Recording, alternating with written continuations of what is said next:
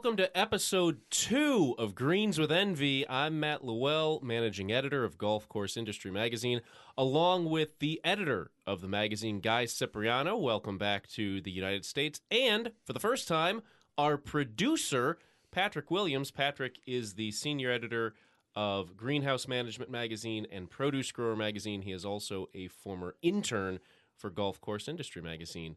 How's everybody doing? Great, and it's awesome to have Patrick in the studio. Uh, yeah, Patrick interned with us a few years ago.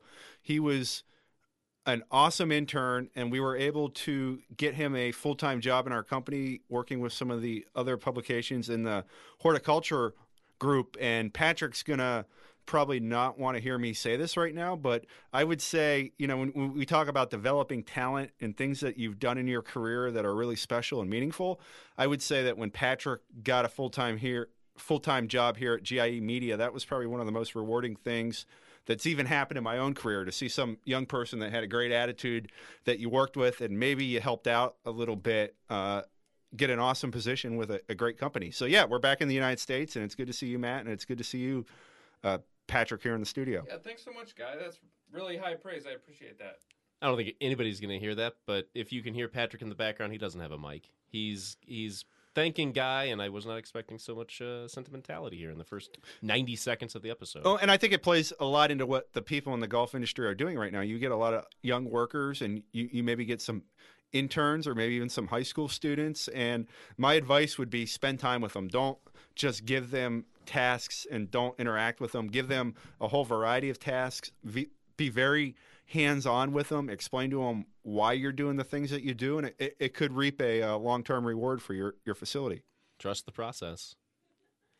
So, Guy, the last time we talked with you for Greens with Envy, it was the first episode of the show. You were coming back from Colorado and we called that episode Rocky Mountain Guy. I hope folks have had a chance to listen to that. If you haven't had a chance to listen to it, it is also available at golfcourseindustry.com. Uh, we are getting it on all the platforms Apple Podcasts and Spotify and Stitcher and wherever you get your podcast. That's coming soon.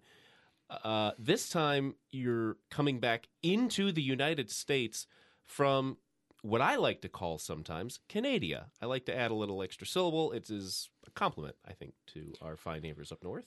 Yeah, this is the second trip this summer to, to Canada, and crossing back into the United States was a little more interesting this time. Uh, for starters, I, I was able to like track it on an app, and there was a long line to get back into the U.S. So I'm like, well, this was around 5 p.m. last night. I'm like, oh well, I'm not going to wait in that. So you played golf, didn't you? So I, the great thing about driving through Ontario is they they have signs before you get to every exit letting you know what golf courses are at that exit. So it's great. They have a little logo for golf and they have the public facilities that are listed at that exit. And I, I was on the QEW and I knew that there was going to be a big line, line at the border. So I, I, I, saw one for Eagle Valley Golf Club and pulled off in uh, Niagara Falls. It was about three kilometers off the uh, exit. It's about 1.8 miles, and it was an 18-hole executive course. And this is around 5:30, so I thought maybe league play would be going on, and they indeed had a league going off the the front nine, but they let me play the uh, the back nine, and I, I, played the nine holes. There were I think four par fours and five par threes, and play walked it in about 58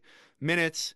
Uh, got back in my car, and there was only like a 10 minute line at the border, so it was great. I, you know, essentially did not have to sit around and do nothing for an hour, and got to get nine holes of golf in on a beautiful evening on a cool little golf course. But yeah, coming back into the U.S., so I, I get up to the uh, the border patrol agent. You know, it's it's my car's turn, and I roll down the window, and my phone starts ringing. I'm like, I don't get many phone calls.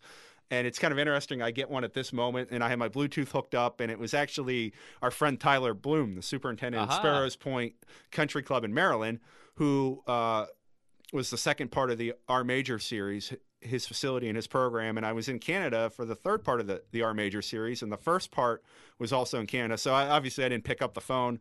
Uh, and the Border Patrol agent says, uh, citizenship. I said, United States. Where do you live? Ohio. She then asked, what were you doing in Canada? Work. What do you do? I'm the editor of a golf magazine. Where were you going? I said Ma- Magna Golf Club just north of Toronto. What were you doing there? I was like, I was interviewing members of the, the maintenance team, taking photos, and working on a series. Uh, how's the golf course? she wanted me to give it like a star rating. I said, star- I said it's awesome. Uh, it's a great golf course, and I, I asked her. I said, "Well, have you heard of it? Have you ever been there?" She said, "No." Uh, she goes, "What part of golf does your magazine cover?" So I explain what we do, and she she I kid you not asked what type of grass they have on the No. course, and I said that well they got bent grass on the tees, fairways and greens, and then a mix of uh, bluegrass and ryegrass in the uh, in the rough. So she said great, and uh, I was on my way. I was I was back in the United States, and uh, it was maybe a forty second exchange, and then uh, I called Tyler back right away, and I said you're not gonna believe when you called me and uh, what I was dealing with, but it was. Uh, it was it was great to be in Canada. It was good to be back home, and it was a it was an awesome trip. And it, it was uh, you know when I left Canada in June. So the Our Major series, for those that aren't familiar, is a three part series about golf courses preparing for their big moment. It's sponsored by our friends at Aqua-Aid Solutions, who are a big believer in partnering with us to tell great stories and support uh, some of the superintendents and crews doing awesome things. And the, the first part of the series was at Hamilton Golf and Country Club, and that was behind the scenes with the RBC Canadian Open crew, and that's Canada's major. I mean, and then the second part, we went to Maryland for the Sparrows Point Country Club member guest. So it was kind of cool to go behind the scenes of a member guest tournament because I'm not sure that's been too, done too often with an industry publication. And then the third part was well uh, at Magna Golf Club, and we were doing a women's tournament. It was the CP Women's Open, the the the, the Canadian Open for women, and it was at Magna Golf Club just north of Toronto, which had never hosted a televised event. It's an ultra exclusive private club. Um, Magna, which is a big corporation that it's a global automa- automotive supplier. It's got over 300 manufacturing facilities all over the world. Well, this is their country club, so all the employees are Magna employees. So yeah, that's what we were doing in Canada, and you know, can't be uh, more thankful for Aqua-Aid Solutions to to allow us to tell these type of stories. And they're they're a, an awesome growing company in the industry. And it's been a fun series to work on. And you know this was just as fun as the, the first two parts. So you were at Magna for I think like three days. This is an LPGA Tour event, right? yes yes it's uh it's uh, one of the bigger stops on the LPGA tour and, and it's huge this year because the defending champion is a young woman named Brooke Henderson who uh, is Canadian. Right. She's 21 years old. She's about as affable and personable as a pro athlete at that age as you're ever going to find. So it, this tournament is a big deal in Ontario. Uh, Brooke is trying to defend her title. I mean, she is the main attraction, and she's completely embracing that role. Uh, she's very likable, and uh, yeah, Ontario. And I don't know if our listeners that aren't Canadian know this or understand this that, that Ontario, especially the Greater Toronto area and Southern Ontario, is one of the global golf hotbeds. There, Well, I mean, they have exit signs telling you what the Yes. golf courses are right off the exit. yeah, I would yep. so. there are right? around 2,300 golf courses in Toronto or in Canada. Uh, around 700 of those are in Ontario, and most of those are in Southern Ontario. So they're golf courses all over the place. And Canadians, for those that don't know, love to play golf. Nearly one in six Canadians play golf, and their participation rate is double that of the United States. So we kind of just assume, oh, you know, Right. golf is a warm weather sport, and the, the people in the warm weather places play more golf than people in the cool weather places, and that, that's the exact opposite. Uh, in fact, in the United States, the uh, two states with the highest golf participation rates are Minnesota and Wisconsin. They're both over ten percent. Well, yeah, the, the the national participation participation rate in Canada is 18%. So I, I don't know what it is. Maybe it's the fact that uh, when you live in a cool weather environment like that and it gets warm out, you want to be outside doing things. But they're also outside in those places doing things all winter too, whether it's it's ice fishing or skiing or cross country thing. It just uh, the the upper Midwest of the United States, the Pacific Northwest of the United States, and Canada are probably the, the most active places I've ever traveled to with people getting outside doing things, and that, that carries over to golf. Yeah, the uh, the participation rate, I think, in the U.S. is about seven or seven and a quarter Yep. percent, and it actually just went up. I don't know if you saw this from the National Golf Foundation. It just went up uh, for the first time in I think 14 years. It increased last year to about 24.2 million. Uh, first time the annual number of folks six or older who golfed at least one round in a year went up since 2004. Yeah, that, that, that's good. I mean, the more people that play golf, and it's it's not so much sometimes the, the raw numbers. People look at participation rates and that type of data. It's how many rounds those people are playing. So uh, you know, the, the key to golf is um, having a lot of enthusiasts and people that play. You know, so so let's say you have some participants, you know, a couple million people, and they're only playing once or twice a year. Well, that's not going to help the industry as much as having, um, you know, a couple hundred thousand people, you know, enter the game who are playing every week or multiple times per week. So those numbers are always uh, interesting to look at, and sometimes you have to dig deeper down to them. And you know, with a- any type of number statistic, they can be spun Sure. any way you want. But you don't even need to look at the numbers to realize that golf matters in Ontario. You just need to look at the exit signs. You just kind of need to go around and, uh, you know, if you listen to the radio, I mean, the CP Women's Open and the RBC Canadian Open were the lead stories when they're going on. There's TV broadcast around these events, and uh, th- there really are a, a big deal. And uh, yeah, go- golf in uh, Ontario is a it's a cool thing, and that that extends into the turf departments I've met. How many rounds do you think you've golfed this year, guy? Roughly. That's a good question. It, it it goes in spurts. I might play like four times in two weeks, and then I might not play in two weeks. So I, I would say, what we're here in late August. I've probably played around, and this is an estimate, mm, twenty-five to thirty rounds this year. But I do a lot of nine-hole stuff. I'll, I'll play six-hole rounds. Yeah.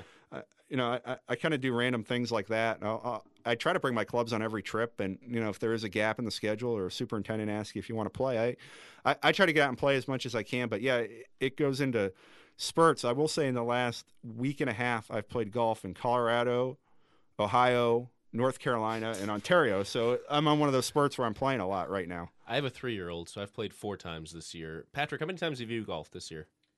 Zero. Zero. So the average in the room is somewhere between what nine point seven and ten point eleven point three. Yeah, well, I, I I'm not married and I don't have children, so Yeah. I have a little bit of uh, time on my hands to, to play golf. But I would urge, you know, anyone to, to make time for it, no matter how busy your life is. If you work in the golf business, you know, try to make time to play. I've never met a superintendent who says he or she plays too much golf, but I've met dozens, if not hundreds, who say I don't play enough. And uh, Right. anytime a golf course superintendent or an assistant superintendent or anybody that works on a crew goes out and plays golf, they're probably learning or seeing something that could help them do their job. Or if they're not, they're they're getting away from their job and they're doing something that maybe refreshes them when they do come back to work. Right.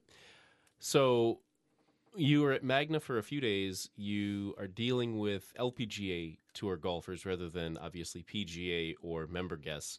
What are some of the differences in and you're not there covering the event, but you are talking with folks, you are talking with the maintenance crews. It's a little I would imagine uh, lower pressure uh, to a to a wide degree, or at least lower attention uh, granted to it. What are some of the primary differences between being on the course during the days leading up to an LPGA Tour event and the days leading up to a PGA Tour event?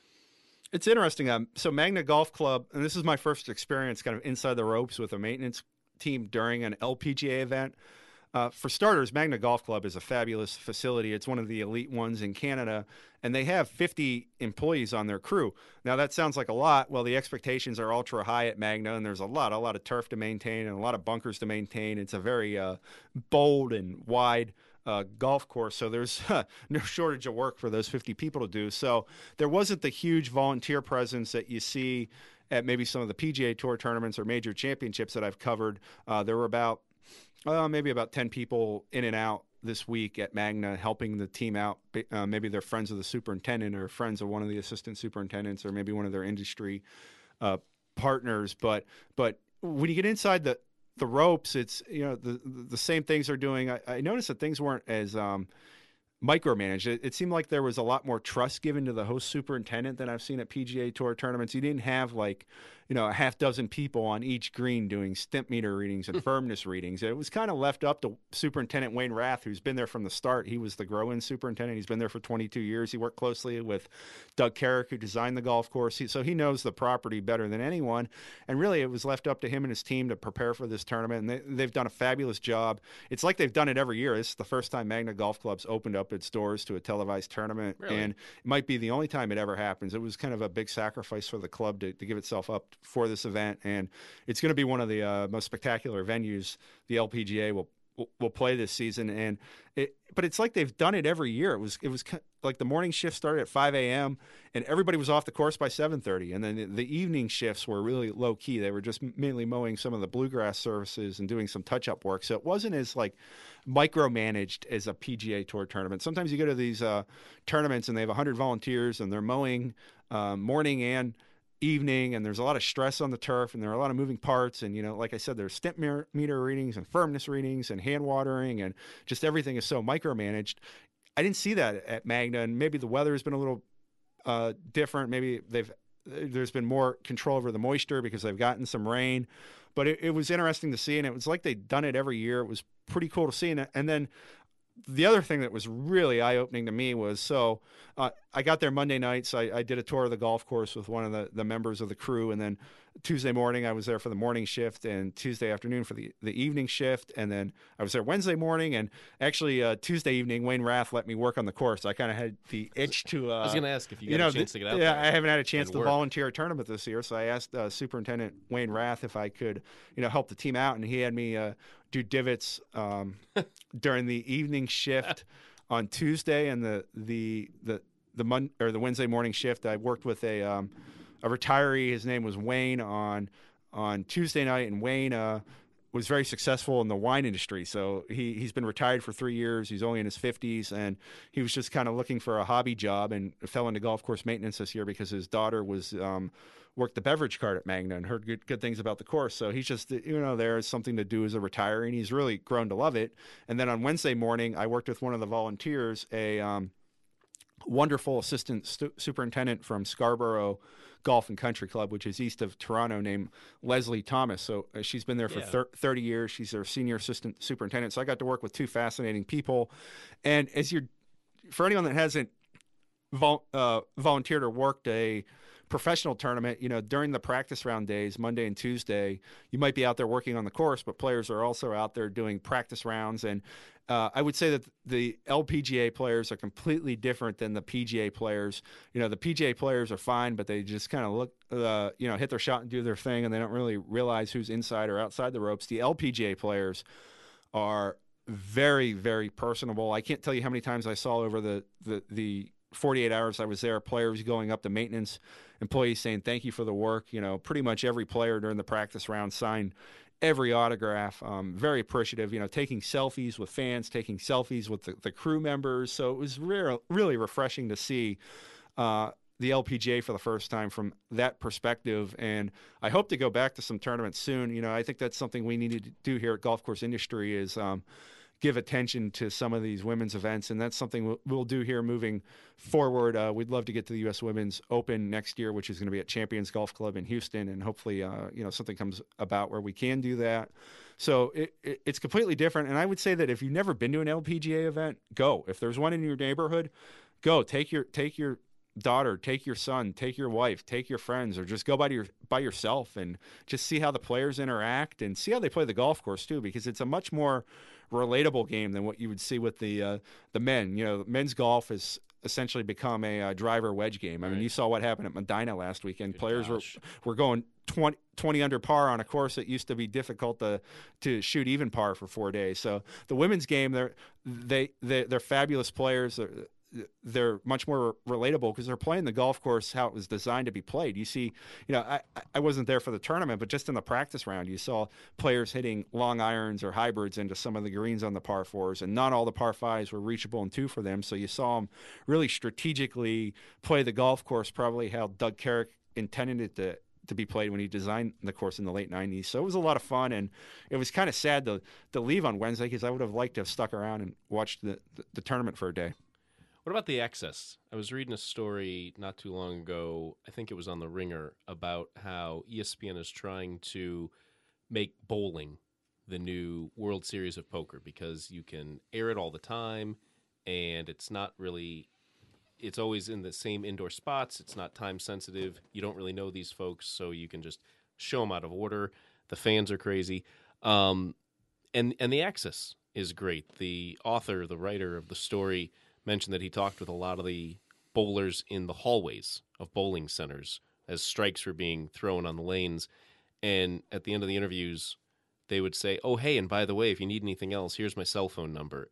Is it that close on the LPGA tour, or what, So, what's the access like? What type of access are you talking about? Are you talking about like the access that golf course industry gets to tell the story of the maintenance know, job? Or are you taking talking about fan access? I think everybody. I think I think both Oh, sides. it- yeah. it- it's much greater than what I've seen in men's golf Yeah. and, and some other sports. I, I don't know if I've ever been to a, a sporting event where the players and fans, or, or where the fans and players interact so much as I, as I saw during those two days at Magna Golf Club. And you know, from from our perspective, you know, with us covering maintenance shifts at golf course industry, you know, the superintendents that we deal with give us great access. I mean, they Mhm. let us go around with the crew in the morning and the evening shifts. They let us into the into the into the maintenance facility and the administrative offices. So for us at golf course industry, uh, the access is terrific. But I would say fan access at an LPGA event is unlike anything I've, I've seen in a sporting event.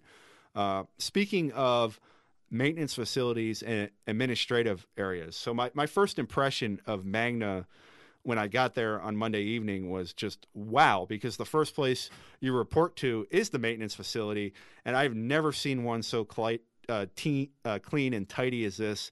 There wasn't on the on the shop floor. I mean, you didn't see any dirt. All the equipment was accounted for in, in, in the right place. And then the, the, the crew gathers in a separate building. So there's a building for all the equipment. There's the chemical buildings, the supply buildings, and all that. But then there's a the administrative offices and the locker rooms and the lunch area are all in the same spot. And they started, you know, the evening shift with a meeting and that that lunch area. And I walked in the building and it was like the cle- the cleanest one I've ever seen. You know, the maintenance facilities close to 20 years old. It looks like really it's only two years old.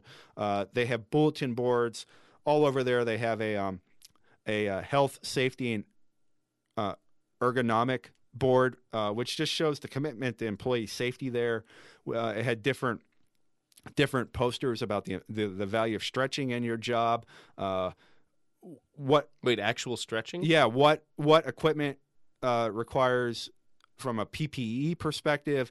Uh, had different levels of heat index and what you should look out for. It had corporate um, health and safety policies all posted for all the employees to see. Now, Magna is a giant, giant company. Like I said, they have over 300 manufacturing facilities all over the globe. Yeah, I mean, so you know their hu- human resources are structured for that, but you know it doesn't so yeah, Magna Golf Club has 50 employees. It's got a big budget. It's the elite of the elite facilities in Canada. But I noticed things in that in that workspace that apply to every golf club. Like show your employees you care, right? Like it doesn't take that much time to print out a few articles or print out a few charts and p- have a health and safety board inside your maintenance facility. It's probably required by law in some places. they also had a uh, IPM and an environmental board, which was the coolest thing. It had uh, you know little um, flyers on some of the diseases that they may see because not everybody that works on a maintenance team is a turf person. They don't understand the difference between snow mold or dollar spot. You know, they're just employees that are doing a seasonal job or a part-time job or even a full-time job that they're not completely invested in like some of the, the turf people. They care about it and they have passion in it, but there's more to their life than turf. So they had a board, you know, just showing people what the different diseases were. Uh, it had um, some environmental information on the board. And one of the coolest things I saw to promote uh, employee engagement is they had a wildlife monitoring chart. So whenever someone saw something on the golf course that was a little bit different wildlife wise, they're encouraged to go into the clubhouse, write down the date they saw it, what hole they saw it, and what they saw. So you know, little things like that are um, not just for the the big budget courses and the elite ones, and you know, it it doesn't. It, yeah, it takes a little time to clean your, your the inside of your maintenance facility, but that's not something that is just reserved for courses with big budgets. So uh, it created a incredible first impression with an outsider like me, and you know who knows who else walks into that area. There could be members that walk down there. There could be um, there could be people from the LPGA that came in. I mean, who knows who may wander down there, and you know your industry partners come come into your maintenance facility. So uh, the cleanliness of it and just the, the fact that how much they showed they cared about their employees really stood out to me, and I think that's definitely a, a take home message from spending time there. Was it maybe because of the tie to Magna? Oh, because of Yeah, some of it the- absolutely had to do with. Um, I mean, not even the fact that they're this big company, but just the fact that they're in manufacturing, that they run these. What would you say three hundred and some odd, three hundred and forty-eight yeah, oh, manufacturing absolutely. facilities around Yep. the world. So they have these exacting standards. They, I mean, if you've ever been in a factory, I mean, they are usually just spick span. Yep. Uh, I mean, is that is that part of it, or Yeah, I mean that was certainly part of it. Everyone that works there says, "Yeah, we, we do these things because we have it structured." And Um, you know, a lot of it's coming from corporate, but still, you have to have the right mentality. You know, safety. You could have the the, the right, you know, human resources department and the right corporate uh, policies, but still, you know, safety's kind of up to the individuals, and Right. and there was just so much pride in that maintenance facility, and you could show, you could tell, you know, it's competitive to get employees, right? So I think any little thing you can do. Um, inside your maintenance facility that, that you show that, that shows that you care about the individual can help you hire people in this tough labor market. And they, they even had a um, they had a uh, a crew softball team that actually was playing on the Tuesday night during tournament week. So could you imagine? Uh, They got a game in. yeah, could you Wow. imagine? They played the game that night too. Unfortunately, they lost. It was a big semifinal game, but uh, yeah, I mean that shows how much they care about the employees. They weren't requiring all 50 to be there for the morning and night shifts. They were smart about how That's many hours people were spending on the golf course, and they were smart about giving them some balance even during a big tournament tournament week. Like I said, yeah, I mean they were hosting a televised tournament, but it really felt like just a normal day at Magna Golf Club. Um, did you talk with Wayne much about the labor situation up north, or did it not come up? Uh, we talked a little about it. Um, there was so much to talk about. Um, you know, I also spent a lot of time with uh, uh, Kendra Kiss, who's uh, one of their assistants, Right. and you know, she was wonderful, and she's one of the ones that really spearheads some of those policies I was talking about, and she does some of those boards in the uh, in the maintenance facility. Uh, you know, Magna is, is like I said, it's an elite course in Canada, and they probably have a, they have more resources, so they they they don't maybe have the labor pinch that some of the like family owned or smaller public courses do, but it was really cool to interact with their crew. In fact, of the 50 employees, 15 were, were female. And when I was at Hamilton in June for the first part of the story, you also saw a significant female presence too. That's one thing that I, I, I had never seen so many females on crews in the United States as I've, I've seen on these two courses now that I, I've visited in Canada for the for this project. And you know, they're they're um, the women on these team, both these crews were treated like any other employee, and it, they were put on machines. In fact, I think every uh, person that I saw mowing greens during tournament week at Magna was a female employee. So it, and I, I spent a lot of time interviewing them and talking to them and observing them. And uh, you know, the the reason that a course like Magna and Hamilton are able to attract so many female employees is because they treat them just like everyone else. Uh, you know, we're not gonna. Uh, I, I interviewed two uh, twin sisters who actually came from a right. another golf course, and they saw said that on your Twitter feed. the, the first golf course that they worked at, they said they didn't have the best experience because they were just kind of told to, to work in ornamentals or plant. Wait, I'm sorry, plant what? yeah, work in the ornamental beds or plant some flowers. Whereas at at, at, at the, the courses like Magna and Hamilton, they're they're trained how to do all, all the other jobs. So Wait, wait, wait. This other club literally just told these two twin sisters to go work in the flowers. pretty much they weren't um, as they weren't doing the tasks that they're doing at Magna. So um, Wow. th- that's one thing. You know, it, it, it was cool. I mean, uh, and they all seem everyone seemed happy and got along. And there's also some really great. Uh, female role models in the industry in Ontario. Uh, you know, like I mentioned, Kendra Kiss and Leslie Thomas, who I filled divots with. Um, there was a young woman named Rachel there, who's a, a, a technician assistant at the National Golf Club of Canada, and at Hamilton Golf and Country Club, uh, Tracy Fowler, who's now the senior assistant superintendent. I mean, she's been there for for a long time. In fact, her father worked as a mechanic there, and her brother works there. And I've I've run into between Hamilton and Magna, I've run into you know three or four young ladies who maybe pursued a different career and now are pursuing turfgrass maintenance and getting formal training. And these clubs are giving them support and guidance. You know, Rod Trainor, who just retired as superintendent at Hamilton Golf and Country Club, he's one of the Canadian turf legends, and Wayne Rath at Magna. You know, if, if anybody shows an interest, they're they're you know whether they're male or female, they're gonna they're, they're pointing them in the right direction. So was really cool to see. Uh, you know the, the the diversity on these crews and how everyone is treated equal and given given the um, you know it doesn't matter if you're male or female or what country you're from you're going to be doing the same jobs as everybody else and uh, it, it really refreshing and then uh, after I, I got out of Magna Golf Club on Wednesday I visited our friend Leasha Schwab at Pheasant Run uh, golf club, and Leasha has written a few articles for GCI, including a, a very powerful article in our 2017 Turf Heads takeover about how women are treated in the golf facility. So it was cool to see, you know, the the, the young women going into turf in Canada have some great role models too, and uh, it was cool to spend some time here this summer with some of these people. And uh, you know, to them, it's not male female; they're just another member of the crew, and uh, they're they're are maybe uh, and it's kind of happened or organically, Matt. Like there aren't, mm-hmm. it's not coming from big industry efforts or initiative. It's coming by people working at these golf courses, having good experiences, and bringing their friends along. Or you know, it's it's it's.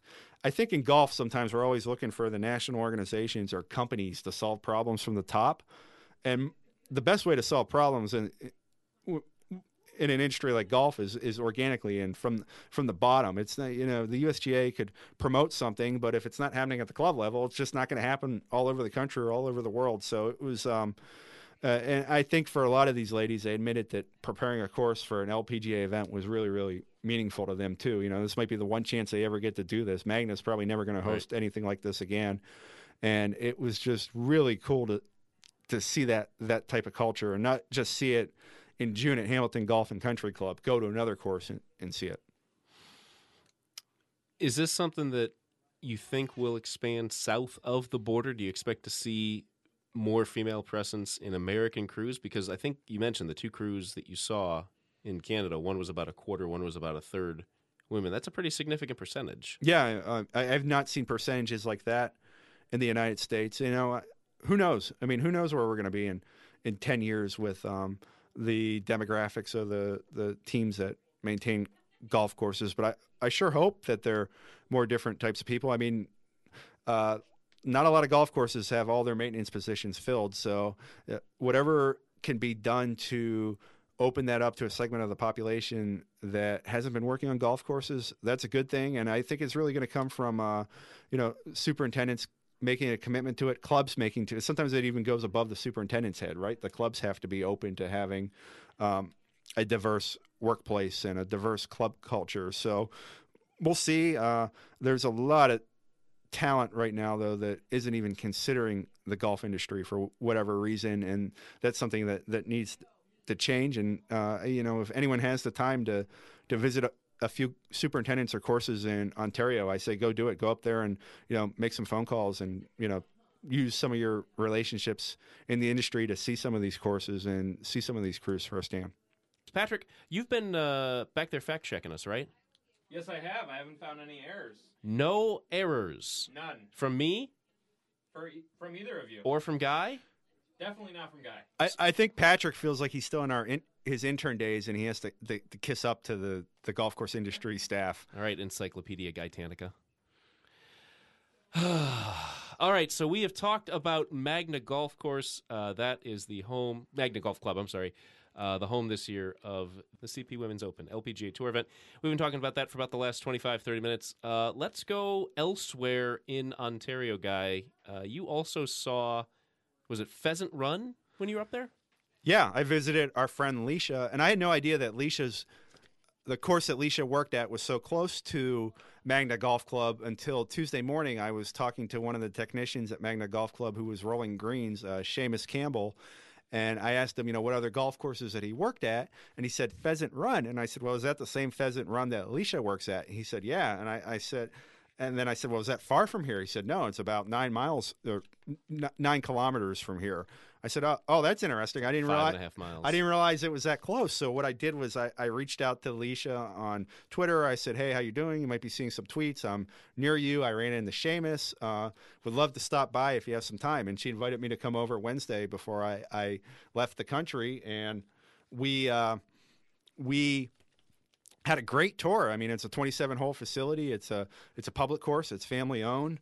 Uh, we had a we had a tour, and Leasha's doing great work. Uh, her her course was in awesome shape. It was a very hilly course for Ontario. From what I understand, not all the land is quite as uh, uh, severe as some of the land that was at Pheasant Run, but absolutely beautiful. And the environmental programs at Pheasant Run are awesome. Leasha has made it a point to plant some pollinator areas on the golf course. Uh, she's also uh, done something at the clubhouse called the Hummingbird Patio, and this is where we actually ate lunch. So how cool is this? Uh, they have some uh, they have some flowers and some you know areas that attract birds around the clubhouse, so she put three hummingbird feeders in. So we're sitting there eating lunch, and uh, some hummingbirds are coming up, and couldn't quite get a good picture of them. They're tough to photograph. If anyone's ever tried to f- photograph a hummingbird, in fact, when I was in uh, Colorado for the the uh, Golf Course Builders Association of America meeting uh, on the first tee at Bear Dance Golf Club, there was uh, some hummingbirds buzzing around. So I'm trying to take a picture of them, and my playing partners are yelling at me like, "You have to hit the ball now." I'm like, "No, I'm trying to get a picture of a hummingbird. To me, that's more important than hitting a golf shot." So I rush up to the tee, and I kid you not, I uh, almost whiffed my drive. Like I hit the ball. I've done that I, before. I topped it and only went a yard, which you know, for someone that's a decent golfer, it was pretty humiliating. But I said I was too focused on the hummingbirds to hit the golf shot. Now I settled and played nicely, but it was cool to eat lunch with Leasha and see the hummingbirds. And then uh, uh, we saw some other cool things. There's an apiary on the course, and they Really? uh, har- just two weeks ago that Leasha's mom is actually involved in this, and they harvested 1,200 pounds of honey, and they sell it in the pro shop for 10 bucks a jar. And I I- I bought some, and I can't wait to, to put it on some of my yogurt sundaes and maybe incorporate it into some smoothies. So you know, I've never really I've never bought honey that was uh, harvested at a golf course, and they also had on the um, uh, one of their nines they Leasha built something called Turtle Turtle Island. So it was a little strip of turf inside a pond. It had a flag on it, and that's where turtles go and hang up, hang out. So there was actually there was. So we drove up to it. Do There the turtles know this is their hangout? I don't know, but there they're was- supposed to go there. but there was a duck sitting there with a turtle, so it was perfect. So Leasha drives up the cart. I get out. I go to take a picture of it, and what happens? The turtle dives into the water right away. So I must have scared it off. It wouldn't be the first uh, animal I've scared off on a golf tur- golf course. Heck, I've probably scared people off with uh, some of my. Uh, I, I, I take like hundreds of pictures when I play golf. I'm sure it's probably turned some people off, but it's part of my job and it's part of celebrating the beauty of what the, the people in this industry produce. And you do post a lot of those photos on Twitter at GCI Magazine Guy. Uh, if anybody wants to see them before we talk about them here. Well, we also post them at GCI Magazine too. We so, do. So they're We they're, do. they're they're out there, and you know we we do it to celebrate the industry, and we do it to celebrate the the beauty of what everyone produces. Because to me, social media is one of the most powerful tools in in golf. Uh, it, it allows people to uh, sh- showcase their work in a form that maybe they didn't have before. It's a job recruitment tool at some places, and it also, if when, when done correctly, which is about 99.9% of the time in the golf industry, it also um, showcases the, the great things that the golf industry is doing for the land and the surrounding communities. And that's another thing I've noticed in uh, in Canada with being at Hamilton and Magna Golf Club and some of the other ones. I, I feel like that that um, using social media on the job is more promoted up there. Uh, People at Magna Golf Club were stopping during their shifts and and photographing the sunrise, and it wasn't deterring from the quality of work or the volume of work that they were done, but it's really uh, promoted up there to get cool pictures of, of the golf course, and I, I think that that helps attract different people to the industry too. Because think about it, Matt. Like if I'm 19 years old and I work on a golf course and I'm using Instagram and Twitter and Snapchat and Facebook to post what I'm doing throughout the You mean course I of the get day. to use this on my job? I use this all the time. But just if you're Yeah. just a young person and you're doing it, and uh, you know your friends are following you on all those platforms, and they see these pictures of these sunrises or or these water features or these people doing uh, um, tough, fulfilling work. They're, their their friends are going to ask them about it, and inevitably they're going to bring on some of their friends because of what Mm-hmm. they maybe a picture. I mean, a golf course is a much more interesting place to post pictures from than if, if you were a lifeguard at a pool, which I don't think they probably allow you to take pictures of people swimming, or Probably if not. you work in retail behind a desk all day, or in a warehouse or something. So social media, when it's done right, can be a powerful tool, and I, I, it's cool to see so many uh, Canadians engaged in social media. You know, we have. Uh, an industry leading 16,000 plus followers at GCI Shameless Magazine. plug. And I would say that, you know, between 1,500 and 2,000 of those might be Canadian. So it, it's cool to Yeah. see that type of engagement uh, north of the border. And it's just not the um, resorts that are doing social media well, or it's just not the so, uh, public courses that are promoting social media with, with the crew. I mean, I mean, Magna Golf Club is an exclusive private club. And we have people following us now who work there that, that take pictures of what they do on the golf course occasionally. So how co- how, how cool is that? Uh, Matt We, just uh, opened a Matt just opened a Labatt's here in our recording studio. I brought hey. I brought some back from him. I didn't tell the border patrol agent about about bringing that. You know, you back can into the buy US. those in the U.S. It's not the same as buying them in Canada. Well, anyway. It's actually a Coke. you know, theater of the mind, guy. Theater of the mind. Patrick is bringing over some fact checking. I can't read that. What does that say? Oh, it. Uh, It's what? Talks a little bit about uh, best practices. Best practices. hum- hummingbirds. Oh, retain. Okay, so let's backtrack to Leasha and what she's doing at Pheasant Run. Um, I love clubs that do apiary work, and uh, I think it was uh, Bucks Run in Michigan with Craig McKinley who does that there, and he even got stung in the neck earlier this year one day. Uh, did Leasha have any stories like that? Where the No, because uh, her? her, her mom's an expert in that Okay. that stuff, so she's the one doing most of the work in the apiary. Okay. But you know, if you talk about uh, getting goodwill with your membership or your clientele, or helping yourself politically, or boosting your standing at your facility, these these environmental efforts are paying huge dividends for superintendents. Uh, you know, how cool is it if if you're a member of a private club and you go to eat dinner and you know that the, the, the honey that's put on your your granola came from the golf course and it came because your superintendent did a, a little thing in a wayward part of the course that nobody hits a ball out of. You know, it's those little things that really help superintendents, and a lot of those little things sometimes are outside the uh, the, the turf and the playing areas. And uh, Leasha's doing a great job of that, and it was really uh, I really felt like like so. One of the things about golf is that when you're going out and playing it as a consumer or customer, you want to be taken to a place that's different than where you spend most of your time, right? Right. And that was the cool. Uh, I told Leasha about that about Pheasant Run. You just feel like you're in a peaceful, soothing place that is an escape from whatever's going on in your everyday life. and it, it's it's a third place. Everybody needs a third Yeah. place. You have your home, you have your work. You need a third place, whether it's the library or a bar or a golf club. Yep, and it's up to the Yeah. superintendent, you know, to make that third place special for for the people that visit it, and you know, superintendents deliver time and time again on uh, creating that happy place for their clientele. If we go back even a little further, you were taking photos of the hummingbird feeders. What is the difference between a hummingbird feeder and a regular bird feeder? Because my three-year-old Margot just turned three uh, last week. And one of the things she got was a bird feeder, a purple bird feeder, one of her favorite colors from her grandma, uh, my mother in law, Linda. And she has been so excited this week to see the level of bird seed in the bird feeder depleted. She is so convinced that birds are eating her bird seed.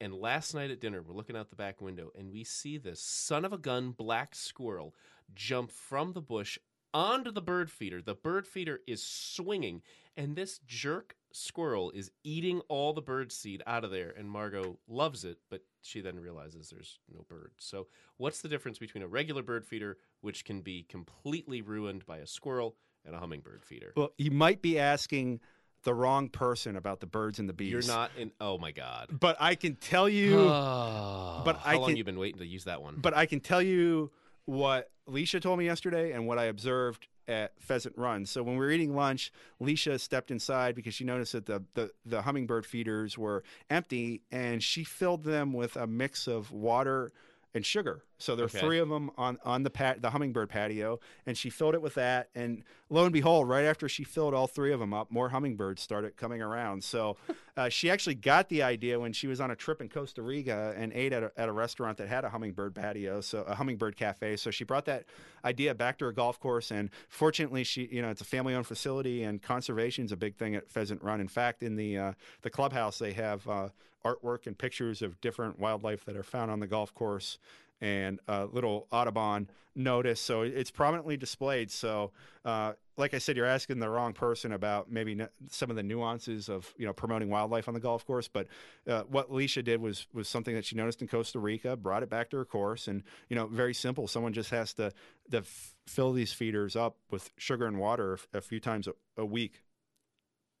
so that that's the primary difference. Is it's sugar water versus A seed, yeah. yeah.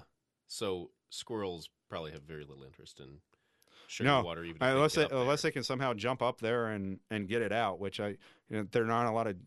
I haven't seen a, a, a squirrel that can jump like Jordan on a golf course. Well, you know, squirrels can do things. They just they need the power lines or they need the the shrubs and the trees. So a lot of times they can't get that.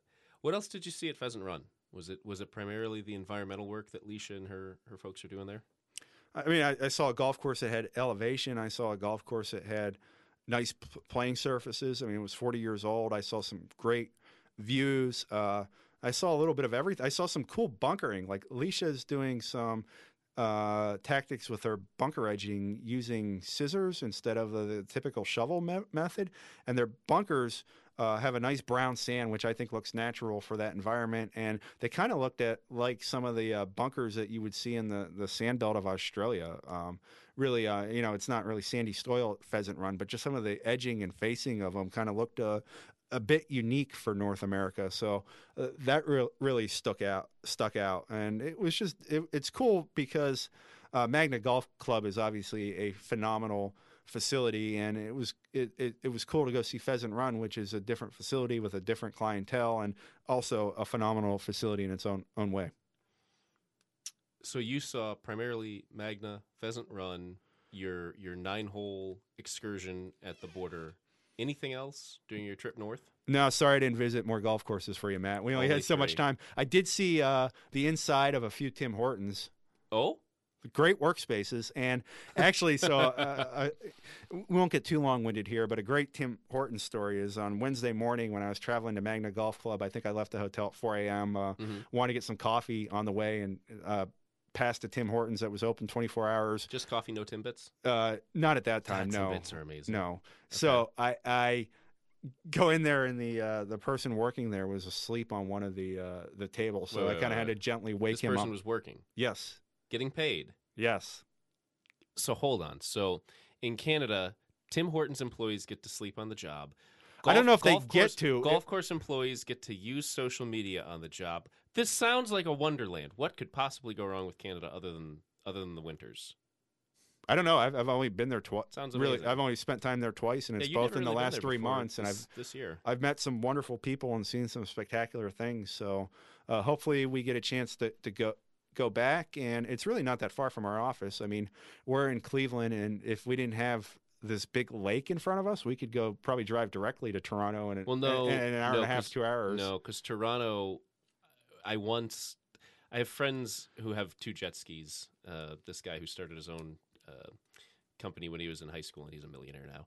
So he owns two jet skis, and I floated the idea to him to once jet ski across Lake Erie to Toronto, and he said, "Matt, you know that Toronto is not north of Lake Erie. Well, another thing that sticks out is Toronto yeah, is it's it's Lake. Uh, what is that lake? Patrick? Ontario. Is it is? It's Lake Ontario. Duh, Well, of course. The other thing that maybe our listeners don't understand, or if you haven't been to Toronto, you just wouldn't know, is that it's the fastest growing city in North America. Yeah. The greater Toronto area is close to 6 million people now.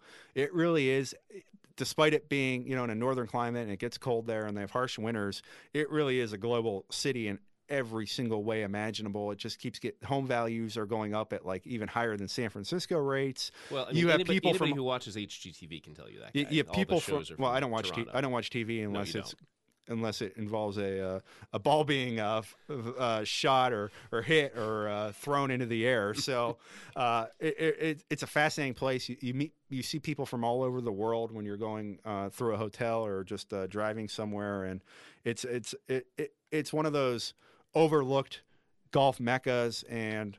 Uh, like I said, hope, hopefully we get a chance to go back, and uh, hopefully our readers enjoy the first part of the Our Major series, and hopefully they enjoy the the, the third part. And yeah, it it, it was a gr- great experience, and uh, we're just lucky to have so many people when we go to cover these things that open their doors to us and spend time with us and allow us to meet just not the, the head superintendent or the assistant superintendent. We meet all sorts of people that work at these facilities, and uh, it's inspiring in a lot of ways. And it's how we keep great stories coming to you at golfcourseindustry.magazine.com in Golf Course Industry Magazine, the monthly print publication, and on all our social media channels at GCI Magazine, at GCI Magazine Guy, and at Matt LaWell, M A T T L A W E L L.